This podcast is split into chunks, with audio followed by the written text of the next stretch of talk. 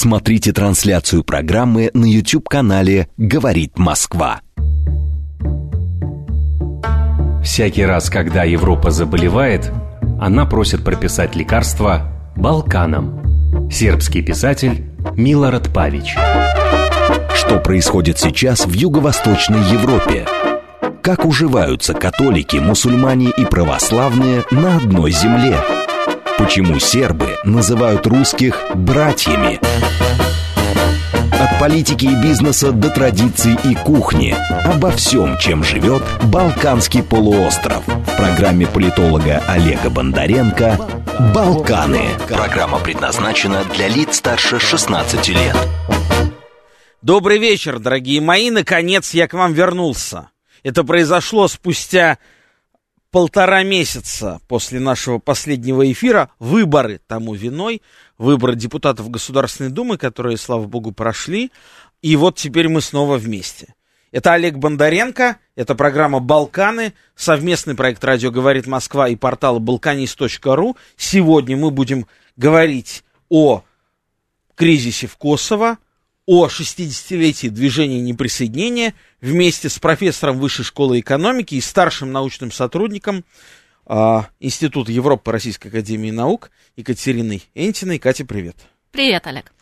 Итак, э, первое, с чего бы я хотел начать, буквально в ближайшие дни, и вот я собираюсь на эту тему уже послезавтра лететь в Белград, э, в, в столице Сербии, будут грандиозные мероприятия, торжества, а, многочисленные международные встречи на самом высшем уровне по случаю 60-летия создания движения неприсоединения. Можно напомнить нашим дорогим радиослушателям, что 1 сентября 1961 года в Белграде по инициативе Иосифа Бростита была первая встреча движения неприсоединения, в которой тогда вошли 25 государств, и Югославия первые четыре года была лидером этого движения.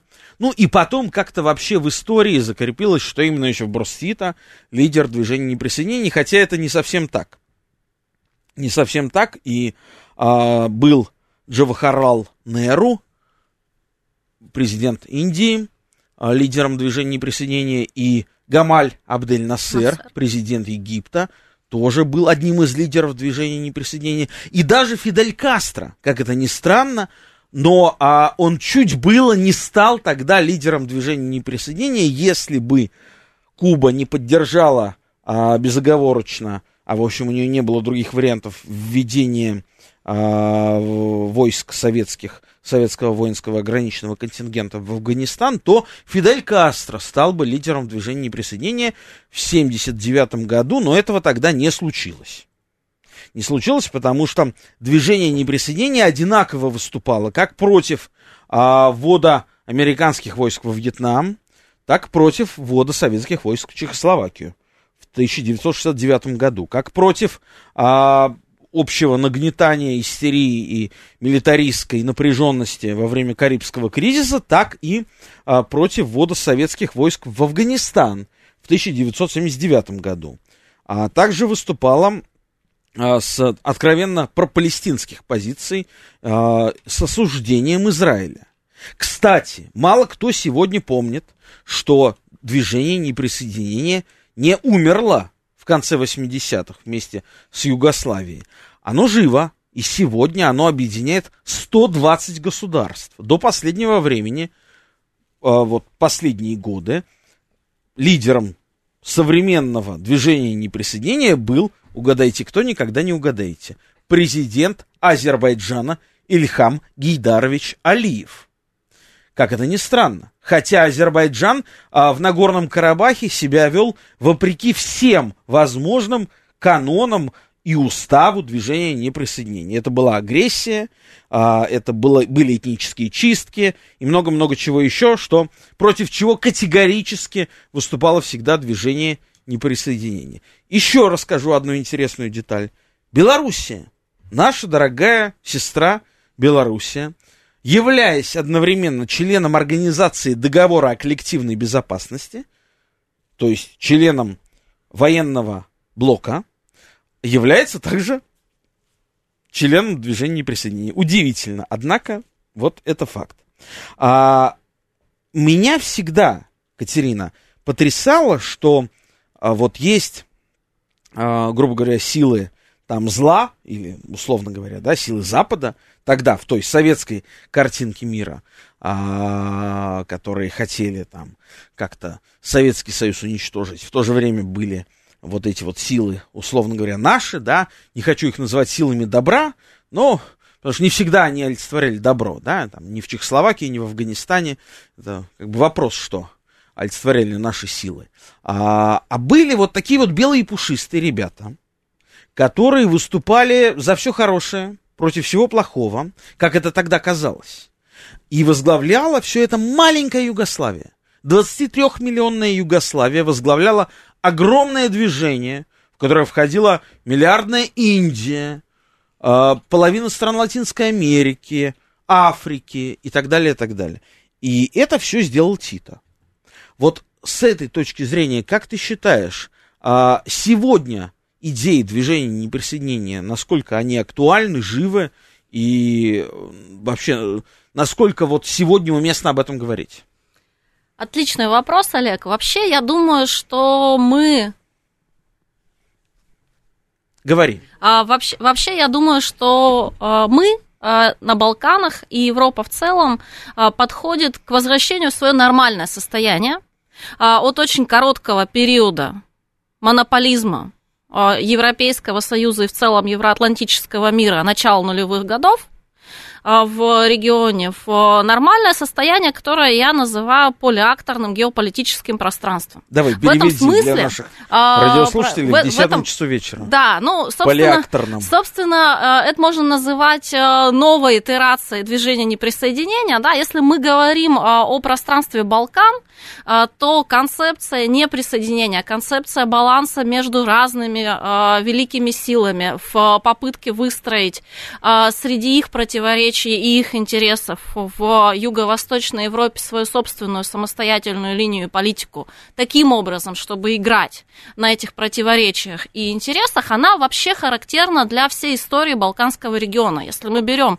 19 век, конец 19 века, да, а, то в очень, а, очень крупными мазками а, Белград и в целом регион, он лавировал в политике между Парижем, Лондоном, Веной и Санкт-Петербургом.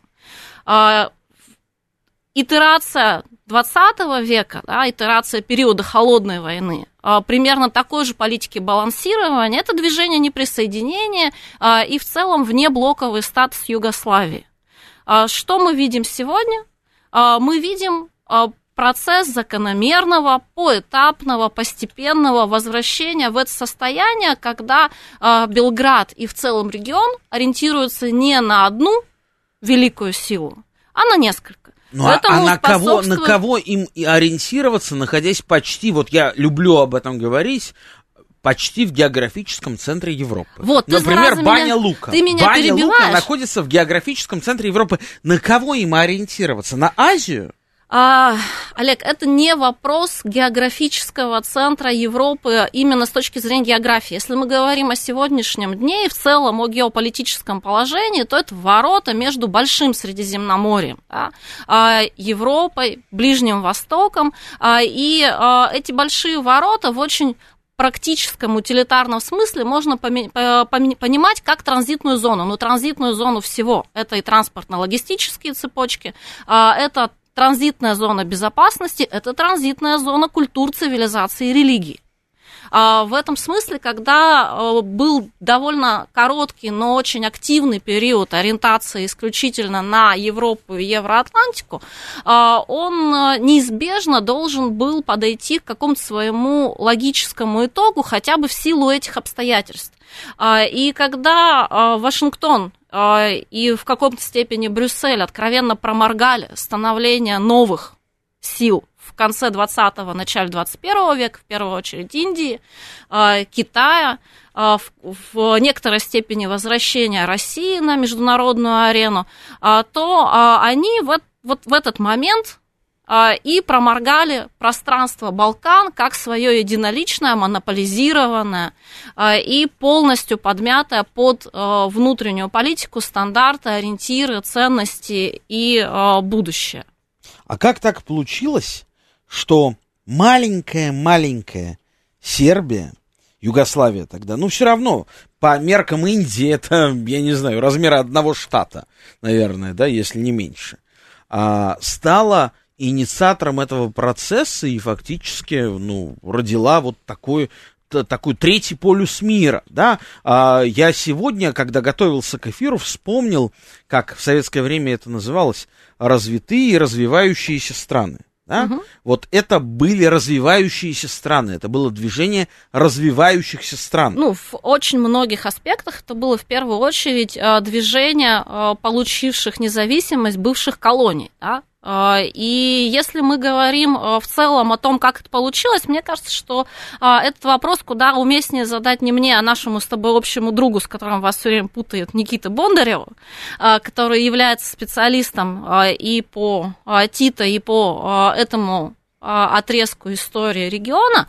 Мне же кажется, что здесь было бы важно подчеркнуть рыночную и экономическую составляющую этого вопроса. Да, возможно, это стечение обстоятельств, конфликт Тита и Сталина 1948 года, когда Белград э, вынужден был дистанцироваться от своего фактически ну, э, образца построения государства и сочинять э, пусть и социалистическую, но имеющую очень характерные отличительные черты модель. Да, а, это в том числе а, раздел, раздел Европы на сферы влияния в результате построения Ялтинско-Потсдамской системы, а, когда именно Белград оказывается в таком буферном положении, но Белград, оказавшись в этом буферном положении, он, с одной стороны, получил, и мы об этом часто говорим, огромные бонусы, огромные дивиденды, да, это сырьевые ресурсы э, Советского Союза и западные кредиты, и об этом все хорошо знают. Да? А, но очень мало кто представляет, какой колоссальный негативный эффект это оказывало на внутреннее развитие Югославии а, и на внутренние процессы построения индустриально развитого и самостоятельного государства. В этой связи Белград был просто вынужден формулировать какую-то свою политику, в том числе формировать рынки сбыта ну, своих смотри, товаров. Смотри, и все-таки по советским, по советским представлениям в Югославии была более чем успешная экономика социалистическая экономика. Может быть, самая успешная. А была из тех, не что были. экономика это тот успешная. Самый, это тот самый социализм с человеческим лицом, который хотели построить венгры в 1956 году, но не построили в силу известных причин. А вот Тита его построил. А... Когда в среднем а, обычная белградская семья в середине 70-х годов имела квартиру свою, имела машину свою, и это не было роскошью. Это было нормой. А, вот ты говоришь, что это была успешная экономика. Была ли это успешная экономика? Большой вопрос. Все-таки в одним из центральных элементов югославского кризиса был кризис экономический, внутриэкономический. А, но ее лицевая составляющая, то есть рост экспоненциальный, благосостояние граждан, а, бытовая обеспеченность, да, а, вот эти вот как бы сигналы для рядовых граждан, для общественного восприятия, да, действительно, они были такими. Действительно, это производило впечатление э, исключительной успешности. На деле же Белград э, серьезнейшим образом зависел э, от, от европейских сообществ, от кредитов, да, э, от э, кредитов, от э, сельско- выстраиваемой э, сельскохозяйственной политики общей в рамках европейских сообществ. Э, очень серьезно зависел от геополитических проекций Москвы э, на Большое Средиземноморье. И в этом смысле движение неприсоединения, которое очень удачно сложилось в разрыве вот, э, системы деколонизации этого периода, да, а здесь, безусловно, наверное, гениальная находка Тита, э, которая обеспечила до некоторой степени и самостоятельные рынки сбыта, и существенным образом усилила позицию самого Тита как мирового лидера, его переговорную международную позицию. Ты знаешь, я сегодня о чем подумал в этой связи, что ведь а, когда Тита только создавал Югославию после Второй мировой войны в 1945 году, он планировал создать Балканскую федерацию. В составе Болгарии, в составе Югославии и в составе Албании. И тогда, собственно, на эту тему он и поссорился с Иосифом Сталиным. Именно на эту тему и была ссора между СССР и Югославией, и знаменитое заявление э, Совинформбюро 48 года на эту тему, и так называемая клика Тита Ранковича, как ее именовали в советских СМИ тогда. А, собственно, основой было то, что Тита всего лишь захотел создать свой собственный Советский Союз на Балканах и объединить под началом Белграда, естественно, а, практически, ну, от Черного до Адриатического моря, там, как минимум, три больших территории, три больших страны, сейчас это гораздо больше стран. Кстати, напомню, что король Александр I, предшественник Иосифа Брос Тита и создатель первой Югославии, королевской Югославии, он тоже грезил объединением Югославии и Албании. Была такая идея. И сегодня, когда Александр Вучич, нынешний президент Сербии, говорит о мини-Шенгене балканском, создавая его вместе с Албанией и Северной Македонией, когда он говорит или думает о концепции разграничения Косово, тем самым пытаясь как-то смикшировать, убрать конфликтогенность между сербами и албанцами, он тоже, по сути, идет по пути короля Александра I Карагеоргиевича, по пути Иосифа Бростита. А вот попытка э, успешная Иосифа Броза Тита создать движение неприсоединения, не является ли, на твой взгляд, это ну, некой компенсацией за несостоявшуюся Балканскую Федерацию, потому что Тита мыслил значительно масштабнее, чем позволяли ему мыслить а, маленькие югославские республики. Ты знаешь, мне кажется, что это вопрос э, риторический. Я бы не стала в, пробовать влезть в мозги Иосифа Броза Тита. Почему нет? Поскольку, это интересно. Э, да, это, ну, наверное, наверное, это интересно, но э, действительно, мне кажется, что влезать в его мозги следует людям, которые гораздо лучше представляют э, детали его биографии и деятельности.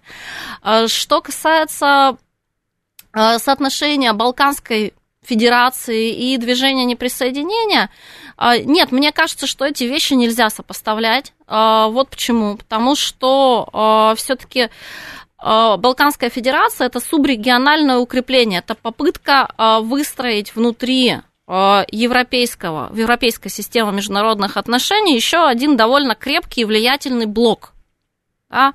А если мы говорим о движении неприсоединения, то, с одной стороны, эта идея гораздо более масштабная, с другой стороны, она в гораздо меньшей степени а, оказывала влияние, оказывала бы влияние, чем Балканская Федерация на структуру внутриевропейских а, отношений и на структуру взаимодействия Востока и Запада периода Холодной войны а, именно в европейском регионе. Поэтому я напрямую бы это, это никогда не стала сравнивать. Я специально сегодня выписал несколько пунктов из устава движения неприсоединения, которые были записаны еще в 1961 году, 60 лет назад. Первое. Неучастие в военных блоках. Актуально по сей день. Второе. Проведение независимой и самостоятельной внешней политики. То бишь, тот самый суверенитет, о котором так много говорит Владимир Путин. Третье. Поддержка национально-освободительных движений. Тогда, напомню, это было очень актуально, потому что мы жили в эпоху постколониализма. А, страны десятками освобождались из уз британского содружества, а, значит, французской бывшей империи и так далее, и так далее, становились независимыми. Четвертое. Выступление против колониализма и неоколониализма а также расовой дискриминации и сегрегации. То есть, по сути, это БЛМ. То, что было в этом году в США, да? Black Lives Matter, черные жизни важнее. А, а тогда, 60 лет назад, эти цели провозглашало движение неприсоединения а, под руководством Иосифа Броза Тита. Дальше. Борьба против всех форм подавления и гегемонии. Борьба за разоружение и мирное развитие равный доступ к экономическим благам и ресурсам. равное и полноправное участие малых и развивающихся стран в международной политике. Мне кажется, все эти пункты из устава движения неприсоединения актуальны по сей день. Ну, как любая предельно популистская программа, да. Тогда такого даже слова, мне кажется, не было. Может, не, ну, мы, мы, же, мы, мы рассуждаем категориями сегодняшнего дня. Слушай, но, но это целом... был реально звездный час Югославии. Да, безусловно. Как ты думаешь, повторится ли он? А, очень сильно зависит а, на сегодняшний день от степени действительной, а не воображаемой свободы маневра, а, которой располагает Александр Вучич, и от готовности, и от готовности Москвы в первую очередь в гораздо более активном и системном режиме войти в Балканский регион. Почему, на твой взгляд, у Москвы нет такой пока готовности? Я бы, кстати, я бы, кстати, однозначно не утверждала, что у Москвы сейчас нет готовности. То, что мы ну, окей, наблюдаем... Москва не является ни переговорной площадкой по Косово, ни переговорной площадкой там по Боснии. А, даже, кстати, наблюдателем в движении неприсоединения Россия не является. Почему? А, почему вопрос не ко мне, а вопрос к Сергею Викторовичу скорее, а э, нашему да, э, министру, Лаврову. да, Нашему Лаврову. Лаврову. Но э, я думаю, что, честно говоря, это имеет тенденцию к преодолению. Я бы сейчас не назвала политику России системной, но назвала бы ее на порядок более активной, чем несколько лет назад. А, и в гораздо большей степени Москва сегодня готова а, активно реагировать а, на призывы Белграда, а, если такие случаются и случатся, в необходимости ее более активного присутствия в регионе. Другое дело, что огромную проблему нашей политики в регионе составляет то, что на сегодняшний день мы оказались фактически замкнуты в Юго-Восточной Европе пространство сербов. То ну, есть у нас, кроме сербов, а в регионе никого нет. Можем ну, как бы, во-первых, не соглашусь все-таки.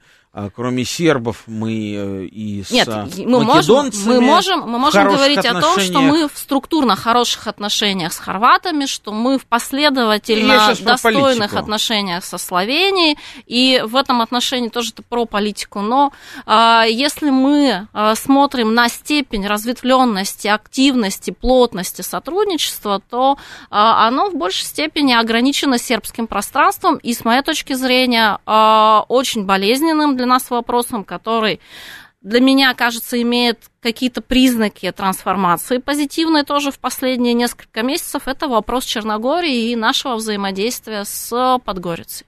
Мы обязательно поговорим об этом после выпуска новостей, потому что в Черногории тут случились очень интересные новости. Там в один день был арестован Тельман Исмаилов, владелец знаменитого Черкизона, Черкизовского рынка, а также до того за несколько часов бывший руководитель Росалкогольрегулирования Игорь Чуян.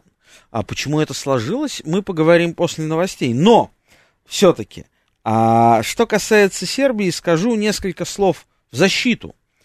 Все-таки только Сербия и Босния и Герцеговина выступили против санкций в отношении Москвы. Нет в Европе других государств, которые бы не поддержали санкции в отношении России. Ну, безусловно, мы Только помним, Сербия что... и Босния и Герцеговина Мы помним, что Босния и Герцеговина за счет Республики Сербской. Да. да. Нет других таких государств. И это важно знать.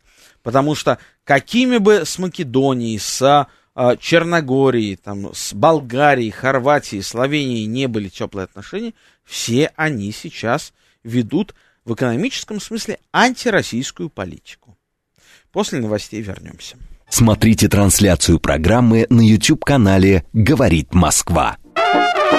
Что происходит сейчас в Юго-Восточной Европе? Как уживаются католики, мусульмане и православные на одной земле? Почему сербы называют русских «братьями»? От политики и бизнеса до традиций и кухни. Обо всем, чем живет Балканский полуостров. В программе политолога Олега Бондаренко «Балканы». И снова мы с вами. Программа «Балканы». Я Олег Бондаренко, совместный продукт «Радио говорит Москва» и портала balkanist.ru сегодня вместе с Екатериной Энтиной, профессором Высшей школы экономики, старшим научным сотрудником Института Европы Российской Академии Наук обсуждаем 60 лет движения неприсоединения, уже обсудили, и кризис Косово, а также, а также, конечно, нашу любимую Черногорию. И до кучи Черногорию. Ну, до кучи. Нас слишком давно не было в эфире, поэтому накопились темы. А, давай с Косово все-таки начнем, Давай, давай. потому что это было до того. А, был кризис, который длился несколько недель. На границе Косово, административной границе Косово и Сербии, а Сербия стянула туда вооруженные силы, армию. Российские самолеты, которые состоят на вооружении армии Сербии, баражировали над а, границей, вертолеты, российские же, состоящие на вооружении сербских вооруженных сил, там летали. А, танки, российские же, доставленные в Сербию буквально пару лет назад, буквально стояли там. И российский В же посол, 800 который это все 800 метрах, 800 метрах от административной границы, и российский же посол, который там был, проинспектировал. проинспектировал. Но, слава богу, до войны дело не дошло. В общем, я так и полагал, потому что, ну, никому там война сейчас снова не нужна. Скажи, на твой взгляд, с чем это было связано? А, Я рассматриваю это предельно ясно. А, И Приштине, и Белграду вопрос по Косово а, был необходимо актуализировать в международной повестке дня. Это первое. А второе, а, мы помним с тобой, что это случилось четко на смену выборов, ой, см- смену, смену и выборы в ФРГ, смену власти и выборы в ФРГ. Накануне. Накану- Накануне. Ну, за начало, неделю до. начало, да, нач- началось это за неделю до, но Если быть наиболее... точным, это было как раз на следующий день после парламентских выборов в Российской Федерации. Но я бы это в большей степени связывала с э, Берлином, потому что э, мы помним, что на предыдущем э, витке истории в 18-19 году Александр Вучич и Хашим Тачи на тот момент чуть было не договорились о территориальном Что разграничении им помешало? между... А, Помешало им, я совершенно ответственно могу сказать, что помешала им категорическая позиция Берлина и лично Ангела Меркель, которые грудью встали на защиту имеющихся границ в Европе а, и отказались даже в кулуарном формате, а, но на полном серьезе обсуждать вопрос а, о возможности передвижения а, границ по этому вопросу. почему А, Я думаю, госпожа что... канцлер Я думаю, что это в первую выступила? очередь просто очень болезненный вопрос для Берлина исторически. Он угрожает а, в Чему? буквальном смысле. Что а, Бавария по- завтра выйдет из состава ФРГ Ты или знаешь, ну, Баден-Вюртемберг? э, Мы можем говорить о, спол- о- спорных территориях в а, Польше, между Польшей а, и Германией. А, Мы в целом можем говорить о том, что Нет, прости, нет. немцам крайне нет невыгодно. сейчас спорных территорий. Ну, формально, формально Ну, юридически, формально, формально юридически нет. А, Но если мы Да и говорим... фактически нет. Ну, не знаю, на самом деле, как бы у меня есть на, по этому поводу другая в Европе точка есть зрения, буквально но три а, таких а, э, территории. Это Каталония а, и страна Басков, да, в Испании. Это хорошо с натяжкой, пускай это будет Фландрия да. в Бельгии, да. Да. которая, в принципе, так иногда о чем-то таком думает, да. Ну, э, как бы всерьез обсуждать независимость Венето в Италии, вот этой вот провинции, столицей, которая является Венеция, мне кажется, вряд ли возможно. Вряд ли возможно, никогда там, ну, не было таких сер- серьезных замыслов, и все-таки там, условно говоря, от своих миланских коллег они не сильно э, отличаются. Поэтому, пожалуй, пожалуй, все. А, Можно таким образом рассуждать, можно рассуждать иначе. А Если мы возвращаемся к нашему с тобой любимому региону, к а, Балканам и Юго-Восточной Европе, то, безусловно, вопрос территориального разграничения по Косову и Метохии, он за собой тянет вопрос и вопрос государственного, внутреннего государственного устройства Боснии и Герцеговины. Да? Естественно. А, а естественно. дальше а, это та пороховая бочка, которой, во-первых, а, Брюссель и Берлин, как его а, ведущий страна член просто категорически боится панически боится, с одной стороны, а с другой стороны, мы с тобой отлично знаем, что э, у евроатлантического сообщества есть очень четкая, проводимая на протяжении двух с лишним десятилетий э, политика по Боснии и Герцеговине, направленная на ее э, итоговую унитаризацию в том или ином виде.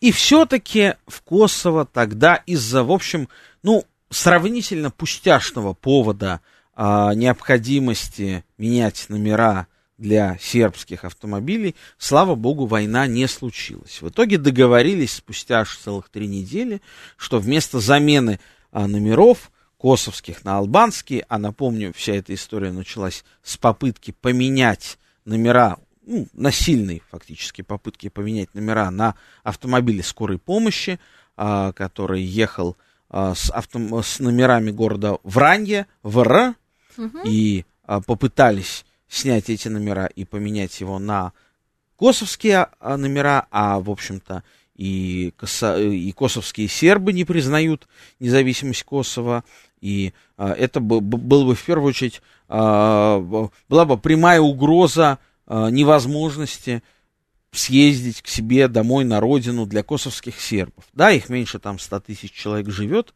они живут в трех общинах на севере Косово, на севере от Косовской Митровицы, на границе, административной границе Сербии, но все эти люди не признают независимость Косово, они а, являются гражданами Сербии, они не берут косовские паспорта, соответственно, они даже физически не могли бы себе оформить эти номера потому что номера выдаются не резидентам, а, то есть нужно проживать где-то в другом месте для того, чтобы тебе дали этот номер, во-первых. Во-вторых, номера даются только на два месяца, 60 дней, не более того. Сейчас они договорились, что просто будут заклеивать Стикеры, да. стикерами какие-то, значит, не, а, не какие-то символы, которые там кого-то беспокоят. А очень невнятное, очень временное решение. И, конечно, оно требует э, какого-то более глубокого подхода. Екатерина, скажи мне, пожалуйста, когда, на твой взгляд, и случится ли, в принципе, та, то самое разграничение в Косово, которое могло бы уже, как знаешь, э, кесарю кесарева, богу божье, сербам сербское, албанцам албанское, не с точки зрения истории, а с точки зрения нынешнего места жительства. Ты знаешь, я бы тут вкинула две водные. Первое, а, возвращаясь к тому вопросу, который мы обсуждали с тобой в начале передачи, это движение неприсоединения. А, я думаю, что очень четким индикатором самостоятельности Белграда и способности а, провести политику, подобную движению неприсоединения или политику действительного балансирования в, между великими державами и великими силами, так характерную для этого региона, э, стала бы э, способность Белграда вывести обратно переговоры э, между Белградом и Приштиной из-под крыла Европейского Союза, куда они попали по взаимному соглашению между э, Белградом и Приштиной в 2010 году, э, обратно под э, действительно международные форматы, их много, это может быть и снова формат ООН, это может быть и формат э, регионального совета по сотрудничеству, э, который был э, трансформирован из э, пакта стабильности для Юго-Восточной Европы, который был подписан в 1999 году 35 странами мира, включая и Москву, и Китай, и Соединенные Штаты, и Европейский Союз, и далее, далее по списку. А вот если Белград будет способен и будет готов а, перевести переговоры в подобные форматы и связать а, действительно необходимый вопрос по решению ситуации в Косово и Метохии и окончательному решению вопроса государственного устройства Боснии и Герцеговины, вот тогда мы сможем с уверенностью сказать, что Белград вошел какой-то степени, вернул себе статус э, внеблоковый, э, самостоятельный, способный к проведению независимой политики. А далее, второй момент, это, собственно, переговоры по Косову и Метохии, возможно ли территориальное разграничение. Если мы посмотрим на албанскую сторону, и настолько, насколько я знаю нынешнего лидера Албина Курти, я его видела и общалась с ним в том числе лично, я в этом не уверена. Он адекватен вообще? Он, вот абсол- он абсолютно адекватен. Более угу. того, он представляет собой первое поколение карьерных политических лидеров, то есть лидеров, которые, собственно, в политику пришли с ну, молодых ногтей. Да, они пришли не от автомата. Он, да, он хорошо образован, он прекрасно говорит по-английски. А, при этом вся его политическая карьера, она построена на идее независимости Косово, а, на идее не переговоров а, каких-либо с Белградом. Но ты знаешь, а, что и... Альбин Курти даже по косовским меркам этой полубандитской, полукриминальной республики, он считается радикалом и фанатиком. Да, он именно, я как раз об этом и говорю, он идейно предан. А, с одной стороны, а, вопросу независимого и территориального целого в тех границах, которые сейчас есть Косово, с одной стороны, а с другой стороны, а, политически он находится в той ситуации, когда в условиях отсутствия сильного внешнего давления со стороны Вашингтона или Вашингтона и Берлина или Вашингтона и Брюсселя с целью принудить его к более мягкой и сговорчивой позиции, у него просто нет никаких причин это делать, ни личных, ни объективных. А давайте примем звонок, у нас есть такой. Здравствуйте, говорите в эфире. Добрый вечер, Ростислав. Вот по поводу североатлантической активности, там, о чем вы говорили в начале передачи, вот в романе Ле Каре «Блестящий крот» там британцы случайно узнают, что вся активность и все операции Лондона на Балканах спровоцированы, организованы и взяты под контроль Москвой и ее союзниками. Вопрос, скажите, вот мы из Балканского часа узнаем про отношения России с Балканами. А интересно, вот есть какие-то новые тенденции североатлантической активности там? Борис Джонсон, по-моему, не интересуется Балканами. Спасибо. Сейчас, сейчас. И еще хочу один звонок принять. Здравствуйте, вы в эфире, говорите. Алло, здравствуйте. Добрый. Добрый вечер. У меня вопрос к вам по поводу так, хорошо. Второй звонок непонятен. Отвечаем на первый вопрос. Отвечаем на первый вопрос. А, да, безусловно, мы видим усложнение и усиление активности Североатлантического альянса на Балканах. Оно обусловлено ну, двумя основными темами. Первое – это предыдущие, политики предыдущей администрации в Вашингтоне, в отношении своих европейских партнеров а, по а, НАТО, когда а, на протяжении, в общем, всех последних двух десятилетий, начиная с кампании в Афганистане и второй кампании в Ираке, стало очевидным, что, несмотря на то, что Вашингтон практически целиком, но несопоставимо со всеми другими членами, странами-членами НАТО, а, спонсирует, собственно, существование и деятельность НАТО, важные для себя геополитические, внешнеполитические моменты, он оказывается чуть ли не в одиночестве и вынужден терпеть, а, вынужден терпеть, как это сказать по-русски, я из Белграда прилетел, забыл это слово. Говори по-сербски. А, да по-сербски тоже забыла, вынужден, вынужден терпеть обструкцию своих а, европейских а, партнеров и нежелание идти в фарватере Вашингтона.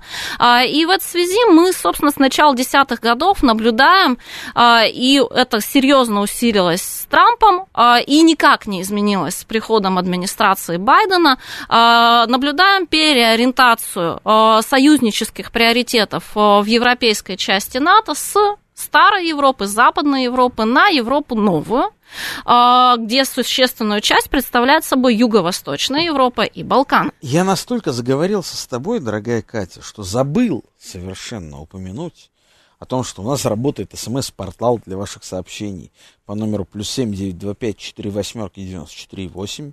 Телеграмм для сообщений говорит о Москобот, а также мы готовы услышать ваши вопросы и комментарии по телефону прямого эфира 8495-7373-94,8. А, на твой взгляд, скажи, пожалуйста, Сербия когда-нибудь в Евросоюз войдет или нет? Серьезно спекулятивный вопрос. Я думаю, в том, а, в том смысле, в котором мы видим это членство сейчас, да, вряд ли.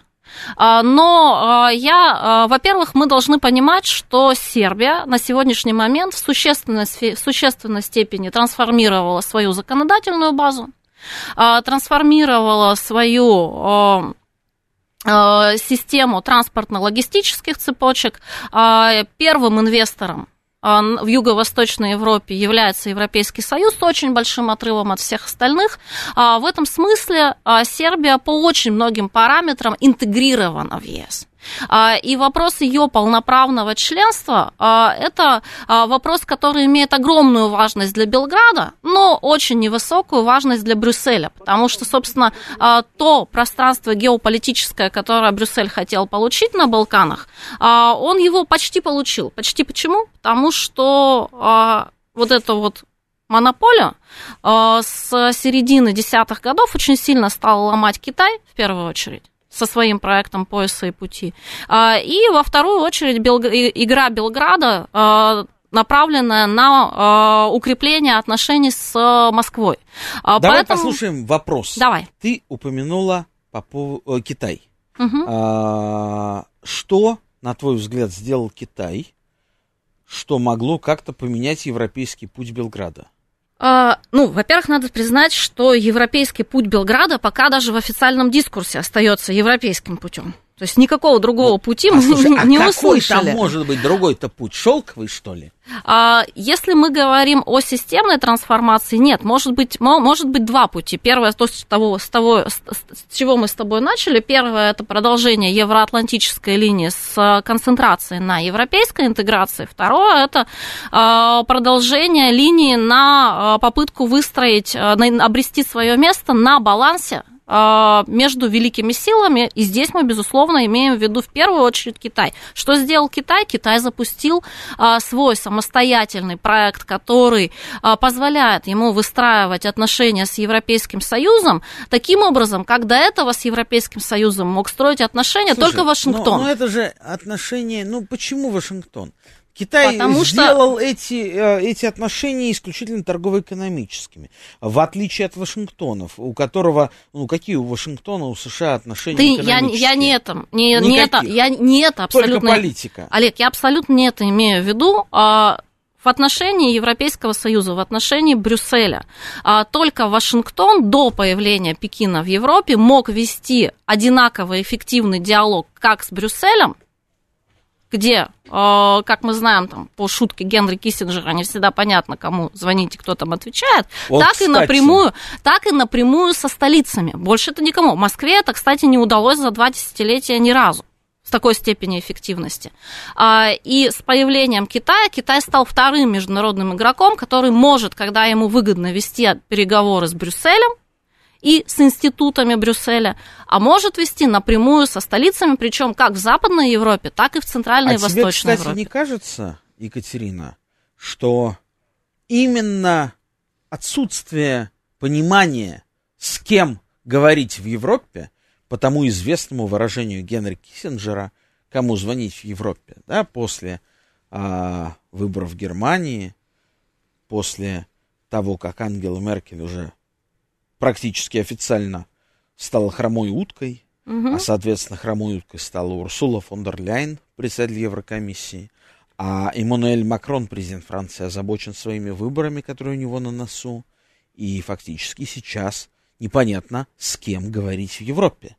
Может быть, именно эта история стала а, таким триггером, как сейчас модно выражаться, для косоваров, решивших вставить иглы сербам.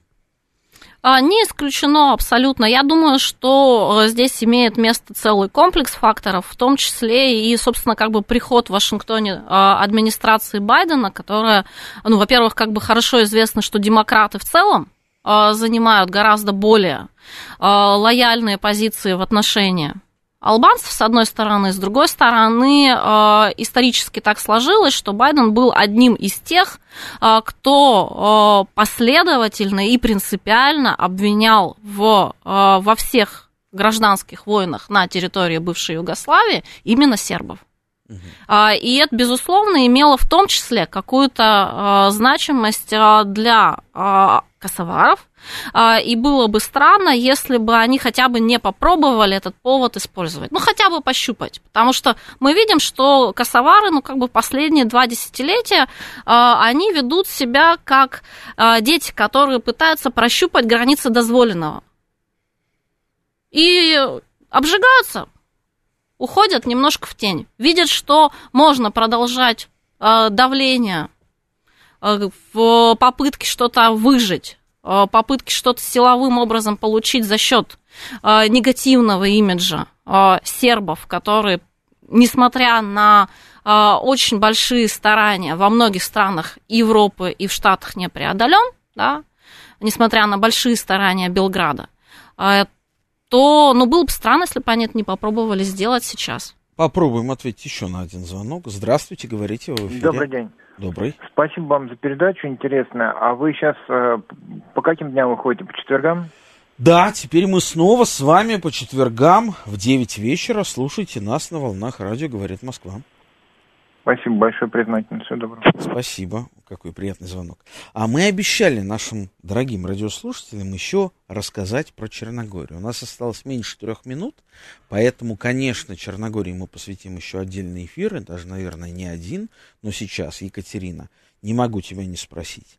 А с чем связано, что вдруг в один день с разницей в 6 часов Черногория, на территории которой находится несколько десятков, как минимум десятков, разыскиваемых в Интерполе преступников, граждан Российской Федерации, находящихся в федеральном уголовном розыске в России, находящихся а, в розыске Интерпола, преспокойно проживающих при этом на протяжении многих лет, владеющих бизнесом на территории Черногории, и вдруг в один день арест Тельмана Исмаилова, владельца Черкизона, арест Игоря Чуяна, бывшего руководителя Росалкогольрегулирования. Что это? Дорогой, ты так долго говорил, что я позволю себе закончить э, своей э, фразой, надеждой.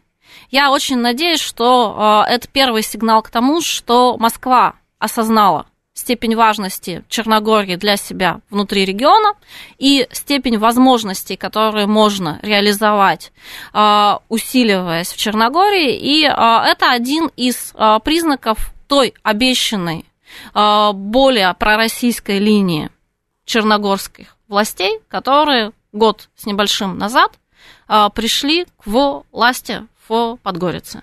А, я бы очень не хотела верить а, в то, что а, это всего лишь сигнал о том, что Европейскому Союзу удается осуществлять обещанную трансформацию политических элит в Черногории, а это какой-то российский косвенный сюжет. Я очень надеюсь, что это сигнал активизации российской внешней политики. И внимания. Ты знаешь, я бы хотел тебе поверить, но не могу. Ну, Потому что, мне кажется, это исключительно внутренняя локальная история, и Россия с ней связана в последнюю очередь. Скорее всего так, но надежда умирает последней, и Потому я что, верю повторяю, в то, что мы там это осознаем. десятки, я специально подчеркнул это слово, десятки, если не сотни таких же людей, бывшие губернаторы, бывшие депутаты, люди, которые были обличены большой федеральной российской властью и потом оказались под большим преследованием, оказались на листе розыска Интерпола. И спокойно Игорь Чуян владел бизнесом, одним из лучших а, пляжей в Тивате, да, да, ресторан и так далее. В следующий раз мы об этом поговорим. Теперь снова с вами Программа «Балканы», совместный проект «Радио говорит Москва» и портала balkanist.ru. Сегодня у нас в гостях была Екатерина Энтина, профессор Высшей школы экономики, старший научный сотрудник Института Европы РАН. Я Олег Бондаренко. «Балканы» — это интересно. Пока.